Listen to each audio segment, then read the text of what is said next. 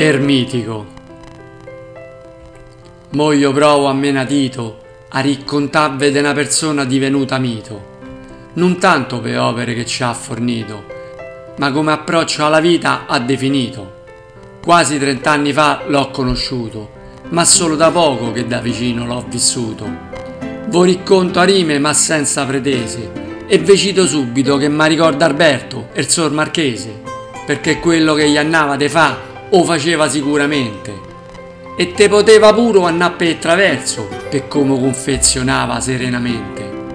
A libertà che si viava nella G è da ammirare più di ogni altra cosa. Tant'è che lui, per saltandi, chiedeva un giorno di qualsiasi cosa. Ogni mattina si deliziava con la tazzina per un caffettino.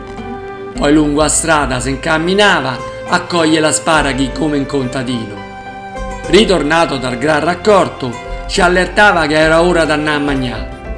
Guai a noi a fargli il torto, de rimanere qualche altro minuto per lavorare.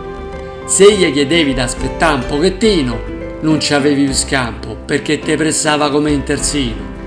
E se gli resistevi, perché il compito dovevi da finire, piava a bici e da solo se ne andava senza soffrire.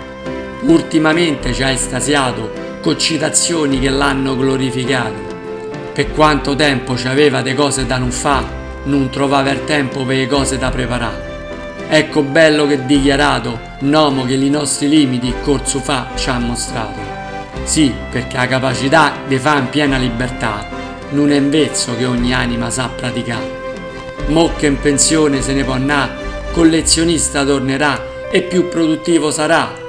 Alla sua vita dovrà riorganizzare grazie al tempo riappropriato che ci avrà. Mo finita sta rimata, a noi ci rimangono giorni bui, ma io vo dico con voce soffiata che vorrei essere com'è lui.